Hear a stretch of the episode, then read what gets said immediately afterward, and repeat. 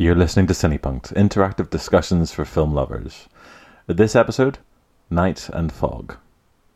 I'm Robert J. E. Simpson, and I am joined as ever by my friend and colleague, Dr. Rachel Kelly. Hello. You need some more initials. It's like Dr. Rachel Kelly, O B E M B E. Well, it's considered uncouth to, to do. Yes, you can either do the title or you can do the initials. Okay. Yeah, Oh, so that's the way it works. Do- Dr. So it would be Rachel Kelly. What? Rachel Kelly, PhD, or Dr. Rachel Kelly. You don't use the B A M A PhD? No. I don't have an MA. You don't have an MA? I don't have an MA. Oh, no, I went straight from BA to PhD. I'm just a prodigy like that. Oh, do you fancy? I see. I, I never got the PhD. Well, you- you're on the way. I'm on the way. I know. Yes. uh, Anyway, we I digress. So, um, you may recall from a few weeks ago, we were uh, we had a conversation about La Jetée as part of this sort of short film season that we have been running uh, in Belfast, and um, so this is a basically a stripped down version of our usual podcast. Just me and Rachel here today. We've no Ben, um, so we'll try and keep it slightly academic light. Yeah. Robert's looking at me like, you you can't possibly do that, can you, Rachel? And I'm like, well, I can, I think. Probably. I'll have a go anyway. Okay, so uh, Night and Fog. Um, this is Alain Resnais's 1956 documentary about the concentration camps. Shot, uh, it's, it's basically a, a mix of archival footage from the liberation of the camps in 1945 and some newly shot footage by Resnais uh, in, in the concentration camps, uh, Auschwitz primarily, uh, in 1955-56. Um, and he sort of puts the, the sort of color contemporary footage alongside this these black and white images, and it creates a sort of a, a rather interesting and, and rather haunting uh, piece of piece of film that I thought was worth discussing. Yeah, are we calling it a documentary? Is that what we're going to call I it? I think you have to. I don't think you can call it anything else. What, what would you say? Film essay? I mean, I know this is part of what these these guys are, are kind of championing and, and kind of it's a movement that they almost start and perpetuate for a while. I really struggled to think, think of this as a documentary. I mean, to me, a documentary is something. It's it's it's a non-fiction piece of filmmaking, but it's shaping a narrative. It's telling a story, um, and this is more about impressions. Yeah, it's telling a story. It's I, there's a message film certainly, but it's much more. Oh, oblique. I think oblique rather than than presenting facts. Um, it's meditative. It's um, thoughtful. It's asking questions. It's poetic. If you can call something that harrowing poetic, which yeah, no, I think you can. I think you can. I mean, it's one of the things that um, Resnais himself said was one of his problems with it was that actually, you know, in making something like this so beautiful, uh, he struggled to, to cope with that because But the thing is, Auschwitz is beautiful. That's one of the most the, the most striking things. I don't know if you've ever been to Auschwitz. I've not been to any of the camps. So I've, I've been to Auschwitz. Now you go to Auschwitz, uh, Auschwitz and and Birkenau, which is the, the sort of the sister camp, Mm-hmm. um, and you visit both of them as well. Certainly you did when I was there, which is nearly twenty years ago.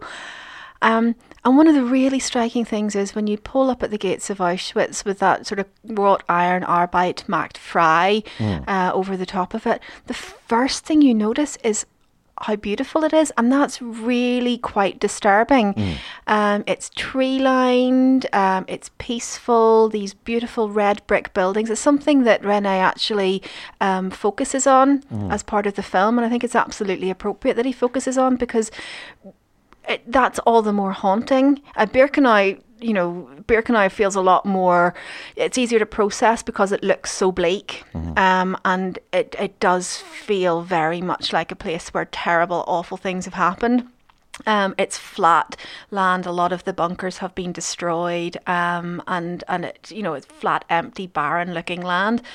But yeah, Auschwitz is almost devastatingly lovely, and there's just something really disconcerting about that. I mean, the, the the images that he chooses to shoot himself for the film undoubtedly are beautiful. I mean, it, it sort of reminds me of um, sort of the urban explorers we get today. Um, there is that sense that they're going back to the space that is essentially abandoned. Although, even at this stage, he's always talking about the tourism and how people come and have their Yeah. photograph taken with it, which is something we can maybe get into in a couple of minutes. Um, but even in terms of the choice of the archival footage that they use, some of the shots that they have of the camps at night they are nothing less than stunning. They really Yeah. the architecture to be beautiful. They're, they're really beautifully lit. Um, you've got these wonderfully cinematographic crane shots. Uh, you know, uh, so there is obviously an inherent beauty within this space that Is that part of what Resnais's trying to do? Is he trying to kind of unsettle, do you think, um, in, in that manner? Because it's much easier to recognise a monster if it looks like a monster. Mm-hmm. And I think what he's trying to do as well is to kind of highlight how, how kind of surreptitiously all of this can creep up. Um, you, you know, serial killers look uh, when somebody is revealed as a serial killer, but he seems so quiet and peaceful. You know, man next door. You know, family man, and how could he possibly be a monster? But that's what monsters are. They look like everyone else. So, places of horror can be objectively beautiful as well, surely. And I think isn't that what's most horrifying about it? It's, it's really difficult to spot it. Quite possibly. And I think part of the problem here is that um, when you look at what he's doing, I mean, Resnais is a filmmaker first and foremost. I mean, this is what he's doing here: is he's making a film, and I think it's the instinct of a director to kind of make something beautiful. Now, what he does when he talked about the film and the process, he did say that he found it all very, very harrowing. But you mm. know, he was waking up at night having these horrible nightmares as he was going through acres and acres of footage. I mean, so obviously it did have an impact, and I think it's very easy for us to sit back, you know, 60 years later and kind of go, well, you know, the film in some respects, but this is in their immediate memory. Mm-hmm. Um, you know, for a French filmmaker, they'll have been witness to the atrocities in Paris and in France and the, the you know the Nazi regime kind of encroaching onto their lives Yeah. and taking away people that they knew. Well, the, the writer, the, the writer Jean Cayrol was, of course, the survivor of one of the concentration camps. So he's bringing his own lived experience, which all I find that quite remarkable that somebody who has survived those horrors can create something so lyrical. I mean, it's it's. I, I keep using the word harrowing, but I think that's really the only way to describe um, the the experience of watching this film. It's incredibly powerful. Um, it's definitely. I think it should be required viewing.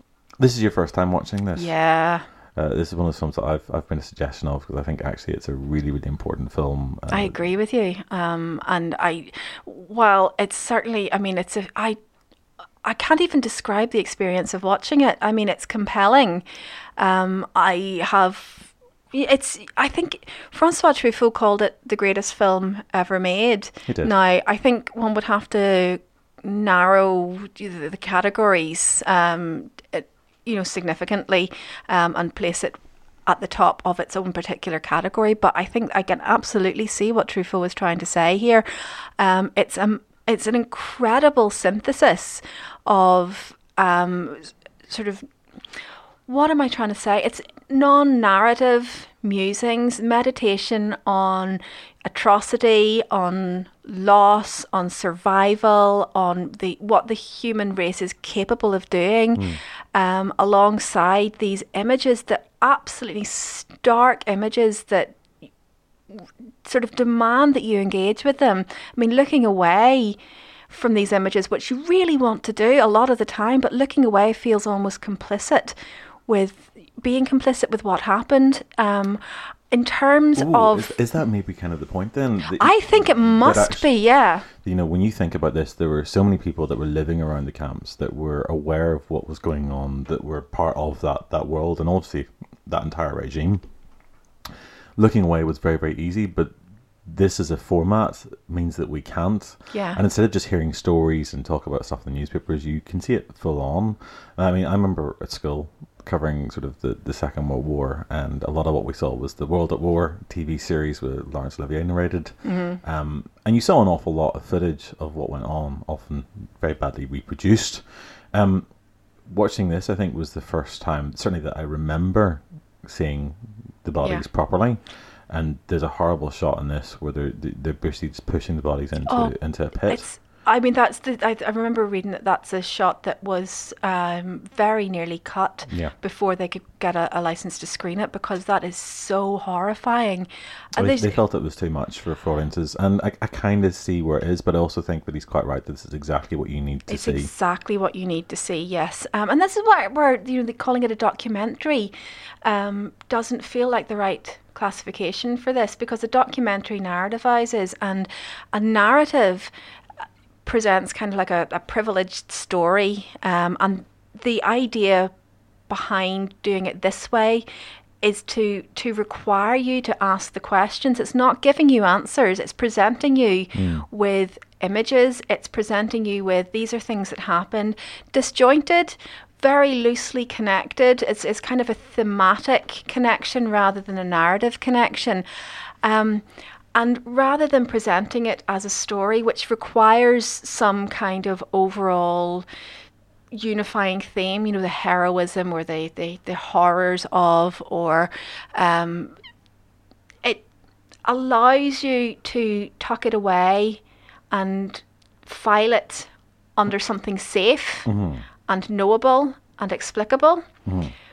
By refusing to allow you that safety, this format requires you to engage with the horror and i think that's for me what made it so difficult to watch was precisely why everybody should be watching this I'm, I'm not going to deny that there's a lyrical nature to it, but I do think that it still falls into the documentary category. If we take it a little bit broader, um, there is very definitely a narrative structure here, and I think he very carefully takes us through the different stages of the process. It's almost like so we open with shot of, of, of Auschwitz.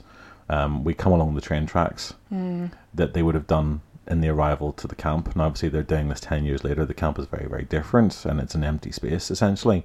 But we are being brought into the space, first of all, from the modern perspective. And then we go back in time and we go through the journey that the camp inhabitants would have gone through essentially while they're there. And the horror of what went on is gradually revealed to us. Um, so there is a structure there, and then it, you know there is a kind of a, a moral kind of coda that seeks to kind of. I mean, it's it. It very clearly asks us a leading question mm. um, in terms of how we respond to that and what the dangers are for the future. But I thought what I find most interesting though is the the moments when the film just the, the narration kind of takes a step back, mm. distances itself from what's going on, um, and allows well, the the the the images, the music, um, to, to do the. I mean, the when they're talking about the cells, useless to describe what went on in here. Mm-hmm. I mean, that it's allowing the brain to kind of fill things in. I mean, useless. It makes you immediately go, "Why useless?" And then it goes, "Oh, okay, mm-hmm. All right, I." My brain is now doing the work of a thousand images here. Mm-hmm. Um, oh, there's, that, there's that shot in the gas chamber where oh, it kind of creeps up and says, you know, you look at the space and it's just a big empty kind of concrete shell mm-hmm. and it says this little clue you know if you yeah. know what you're looking at and the yeah. camera pans up and you see the scrapings on the roof yeah. and the fingernails yeah the, the concrete pitted and scarred from people trying desperately to claw their way out while they're being suffocated to death oh, yeah i mean we, we see a very simple image we're giving a little bit of guidance with the commentary mm-hmm. and then we put everything else in there and even then we still can't get the proper horror of it mm-hmm. um, interestingly it's chris marker who shapes a lot of the structure in terms yeah. of the narrative. Um, so harkening back to La Jetée a few weeks ago, and I thought that's rather appropriate, and that's where certainly that cinema essay um, yeah. certainly comes in here, and there is an awful lot of still imagery used. Yeah, and I mean, this is again, you know, these are guys that are experimenting with form. Do you um, think it's more powerful or less powerful with the stills rather than actually m- moving footage? I thought it was an interesting choice to have that mix. I agree. Um, I'm not sure. I, it feels like the kind of it, again as though it's designed to unsettle because we think we know what a film is mm. we think we know what a documentary is we i suppose coming at this from you know 21st century perspective we think we know what a film about the holocaust is mm. and this kind of confounds those expectations i mean the music is light and sort of beautiful and, and mm. airy and pretty in places where you would expect it to be solemn and somber and you know kind of really deeply moving. Um, it's got this poetic narrative that refuses to to bring you in and, and fully engage with what you're seeing. It's leaving a lot to you to make the the, the, the assumptions um, from what they're saying, what they're implying. Mm-hmm. Um, and yeah, the the mixture of still and moving image. There's there's there's there's something about that which is it's it's unsettling. You never quite know what the film is going to do next. Mm. Um, and because he's playing with all these formalist expectations that we, you know, we, we know how to view a film. We're used, we're so used to dealing with uh, classical Hollywood cinema, which of course, you know, I suppose he's not really French New Wave. He's he's associated with the movement, but um, he is part of that. Um, you know, the left bank, and they're they're playing around with with stylistic expectations and formal expectations. So he is aware of the power of um, unsettling expectations and unseating expectations. Well, I suppose the other, um, in terms of expectations, I mean, there's there's a shot as well that was censored in the film um, of a French guard uh, sort of setting people off on the voyage to the camps that the French censors basically wouldn't let pass. Um, they felt it was inappropriate, but I mean, he argued the case that actually, well, no, that complicity that some of the French people had at the time with the Nazi regime needed to be projected on screen. In the end, he censors it himself. You know, he has a, a, a beam put over the hat, so you can't tell the uniform. Yeah, I mean, Which I said, yeah, he said it didn't matter. You know, for him, the truth of the image was still there, yeah. even if that had altered it slightly. I think that kind of misses the point. I understand, you know, this is something that's still very raw and and something that um, the French population is still processing at this point. I think sort of accusing the film of pointing fingers misses the point a bit. I don't think this is a film about pointing fingers. I think this is a film about um, kind of gathering everybody into this kind of unholy embrace and saying, this is what happens when you look away. Yeah, uh, it, it's it's absolutely devastating. Uh, I mean, I still think this is one of the most powerful films that I've ever seen. I watched this as an undergrad.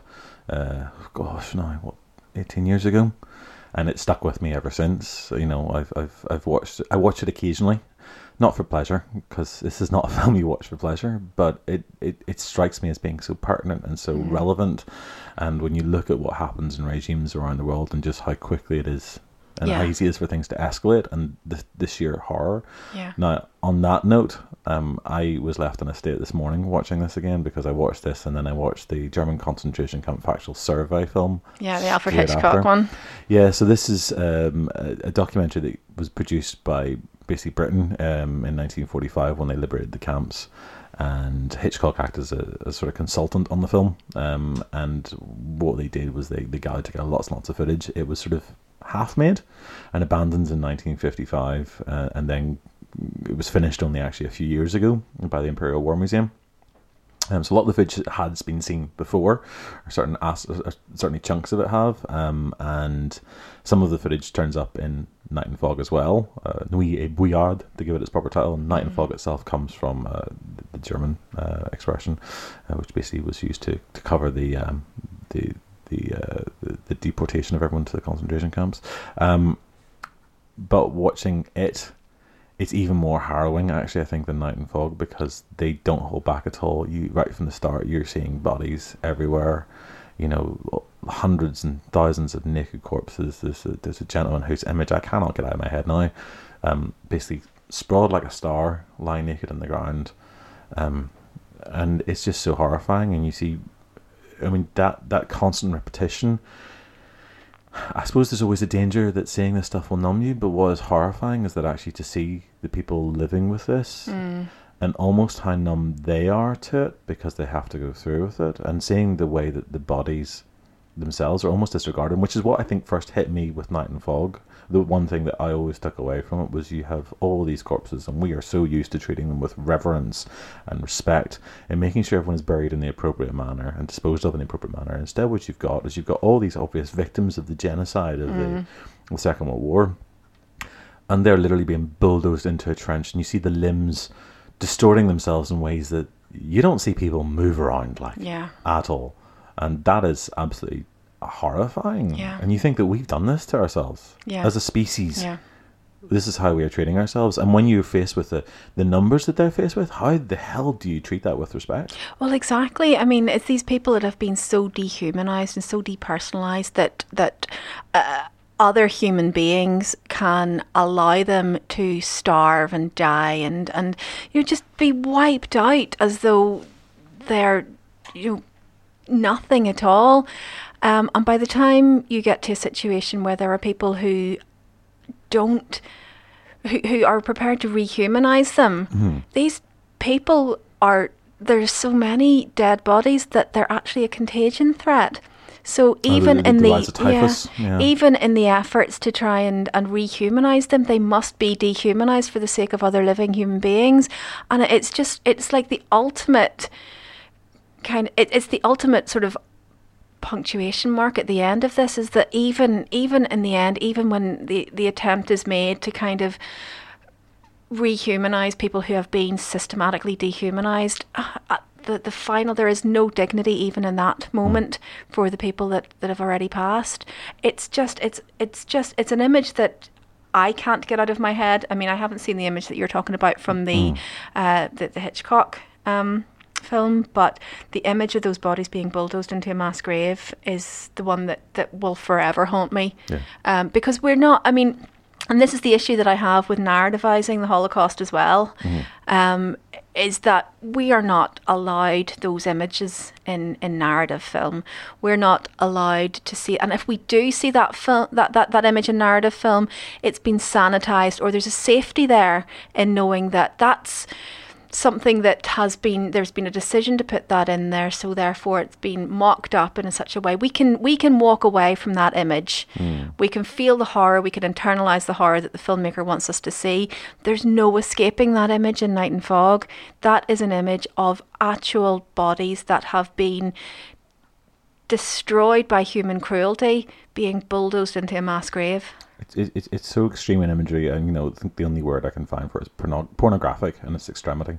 It's it's not sexualized, but it is still Yeah. that kind of um, of vividness. Yeah. I I knew met a couple of people who had had experiences. I mean, I used to be friends with with the late actress Ingrid Pitt, who had been a concentration camp survivor, and, and sort of hearing a few of her stories about kind of growing up in that environment was always kind of um, I don't know. You felt privileged to have met someone who'd survived. Um, and there was another actor I met who had been part of the Hitler Youth. We would never talk about it.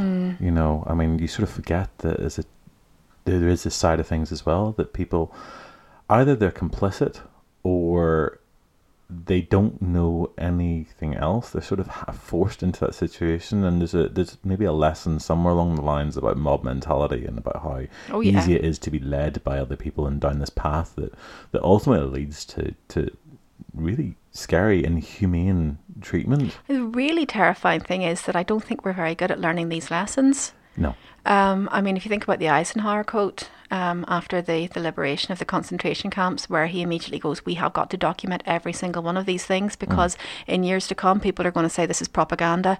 This just this is just entirely too horrifying, and that's exactly what we have these days: is people denying that this even happened. So thank God we have this this documented. I mean, I know it's not generally speaking enough to convince people who have decided to convince themselves that this didn't happen. Mm. And Lord knows, I mean, it would be lovely if we could pretend that this never happened because this is an appalling thing to have to confront as a species that we are capable of this. But what is more appalling is the idea that by pretending it didn't happen, we open the doors to allow it to happen again. yeah. And I think that's the key. I mean, that's the most chilling line. It's really the first time for me that Night and Fog actually gets kind of specific and, and sort of it makes a statement It's- and it sort of says, we need to make sure that this never happens again.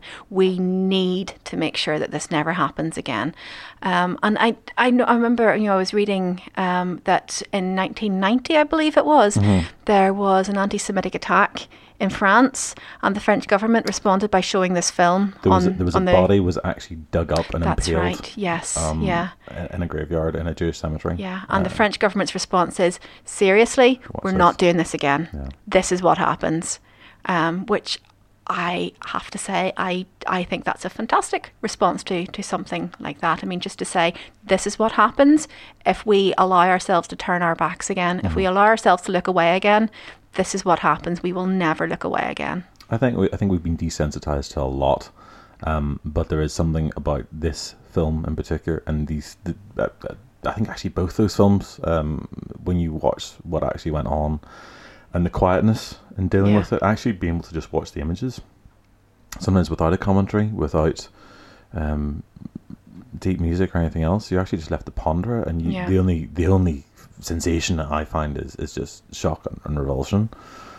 Um, cinema, I guess, is a you know can be a really powerful tool in terms of opening up a discussion and a debate and, and sort of changing attitudes.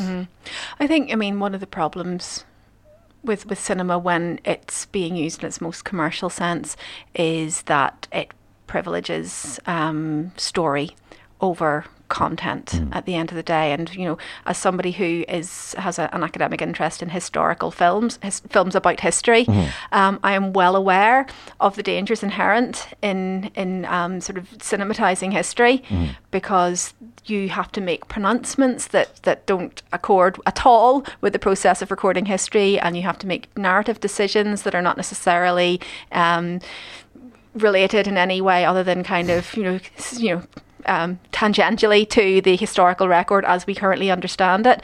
Um, so there is a possibility in straight narrativizing, um, sort of things like this. There is a possibility where, as I said, we are allowed to look away from it. We're allowed to go, well, it's just a film. The the filmmakers have wanted to push a particular agenda here. They have wanted to tell a particular story. So there's we have the capacity to take a step back and go, well, that's just one person's story. Whereas this forces you to take a step forward. It gives you just a little bit um, of, of kind of contextualizing information and it makes you do the rest yourself. So it's not, I, I know what you're saying about the narrative, and I suppose you're right. Yes, it does have a beginning, middle, and an end to the story that it's trying to tell. But the way it's telling you that, it's forcing you to step up and do the work because it's taken a step back. It has distanced um, itself from actual sort of explanation. It's making you do the explanation yourself. So you're required to create your own uh, contextualizing narrative around that, which doesn't give you that safety of saying, "Oh, well, it's just a film." It's somebody else's idea of of how this this probably looked, um, which and that's really powerful about this for me. Yeah, I think um, for me it comes back down to having seen the you know the actual bodies and stuff. It, it really is about that that strange situation. You know, it harks back to the likes of Pompeii and, and the corpses there. But this is very immediate. This is very real. This is very recent, and I think beautiful is the only word that you can use. There is something almost um, sculptural about what you're looking at. Mesmerizing, perhaps. Yeah, I mean it's a very strange situation because it's not something I want to see. It's not something I want to repeat. Um, but it does put it into this sort of otherworldly place, and then you look at them and you realize the enormity of but these are actual people and the impact that that then has is devastating. Um, and I think that juxtaposition of the then and the now is really important as well because it teases out this other narrative because the spaces are stripped of that horror. Yeah, but it also um, I, it it ties the two together, the then and the now. And although, of course, at that point it's only ten years dis, uh, of distance in time, um, I think that's really important. Again, in terms of it, it doesn't allow you the safety of saying, well, that was part of the war. These are spaces that still currently exist. These are spaces that are part of our, and, and this is part of our sort of living history. So you are you don't get to distance yourself. You don't get to say that was part of another time because that part of the time bleeds into the present. Um, and it's forced to bleed into the present and taking it out of black and white and putting it into color. It requires you to connect those images to your current lived experience. Yeah. So that's Night and Fog. Um, it is a film which, if you haven't seen, I would strongly encourage you to track it down online and watch. Make it a point in your life to, to add it to your experiences. Um, I can't say you're going to enjoy it, but I promise you it will leave an impact, and so few films do. I wholeheartedly agree. Um, make sure you have some time to sit with it afterwards because you're going to need a bit of time to process what you've seen. But I don't believe you'll regret watching this film. As difficult as it is to watch, I don't think I will ever regret having seen this film. So thank you as always, Dr. Kelly. Thank you very much. Um, I've been Robert J. Simpson. So we'll be back again in your earlugs uh, very, very soon with another uh, podcast. Uh, you can follow us on Twitter, on Instagram, on Facebook. Uh, we've also got our website, www.cinepunked.com, and you've presumably already found this podcast, so well done, you. Um, if you would like to hear more, you can subscribe to us via your favourite uh, provider or find us more details on the website. Um, until the next time, cheerio.